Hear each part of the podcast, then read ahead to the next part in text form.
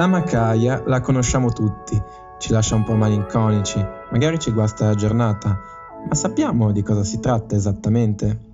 Ciao, sono Paolo e oggi vi parlerò di A Genova non si può giocare bene al calcio perché c'è la Macaia.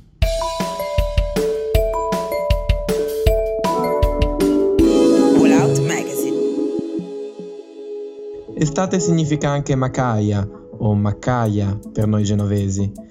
Non che si verifichi solo d'estate, anzi, ma non è affatto raro progettare una giornata di mare, magari incoraggiati da un bel sole mattutino e poi finire per ritrovarsi sulla spiaggia in compagnia di quella foschia tanto tipica della Liguria. Una condizione, diciamola tutta, non proprio idilliaca e in questo caso non ce la si può prendere né con le autostrade, né con i foresti, né, né con nessuno, insomma. Gianni Brera, grande tifoso genuano e cultore del football, diceva che la Macaia impedisce di giocare bene a calcio, ammettendo come la nostra terra sappia essere davvero beffarda a volte, soprattutto da un punto di vista meteorologico. Quindi, se d'inverno la Macaia può essere considerata un toccasana, dal momento che rende il clima più mite, altrettanto non si può dire durante la bella stagione. Il punto che vorrei toccare oggi è ma cos'è sta fantomatica Macaia dunque? E perché si verifica solo qua da noi? In estate succede che lo scirocco che soffia da sud, magari a causa di un, anticiclone, quindi un'aria tropicale e calda, passi per avvezione sul Mar Ligure la differenza di temperatura tra il vento caldo e l'acqua che è più fredda fa sì che dal mare si generi una forte umidità, cioè nuvole. Tale umidità viene poi spinta sempre dal vento, sempre verso nord e a un certo punto va letteralmente a sbattere sulle nostre alture.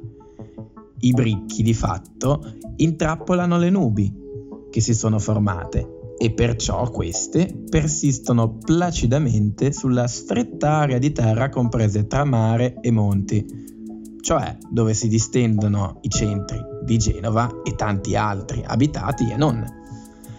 La zona resta inesorabilmente coperta da un cielo grigio e uniforme. Si tratta di una condizione di nuvole basse che si potrebbero quasi facilmente confondere con la nebbia e la foschia anche se in realtà sono meno penetranti, io aggiungerei per fortuna. La conformazione della Liguria, caratterizzata dagli Appennini a capofitto sul mare, rivolti verso sud, nonostante tutto il suo fascino, ci gioca quindi a volte un brutto scherzo. Perché la Macaia abbia luogo è necessario poi un clima non particolarmente ventoso, il che potrebbe apparire in contraddizione con il fatto che all'origine eh, sia dovuta allo scirocco, che è un vento. Tuttavia un vento debole ma persistente, come può capitare nella condizione di un anticiclone, che ricordo è una zona di alta pressione, è in grado di scaturire la Macaia senza poi però spazzarla via. Si crea quindi uno scenario particolarissimo, unico, che restituisce una sensazione di immobilità, di costrizione e di intrappolamento.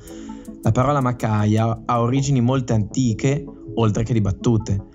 Pare provenga dal greco antico malachia, un termine che significa anche morbidezza, proprio la sensazione che restituiscono quelle particolari nubi.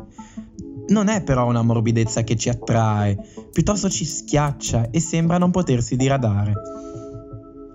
Per questo motivo il termine macaia col tempo è entrato anche nel linguaggio di tutti i giorni e indica infatti uno stato d'animo, una certa cupezza, una melanconia, un'ansia che magari puoi conoscere nel buio di un angiporto, come cantava Max Manfredi nella sua dolce Tra virtù e degrado.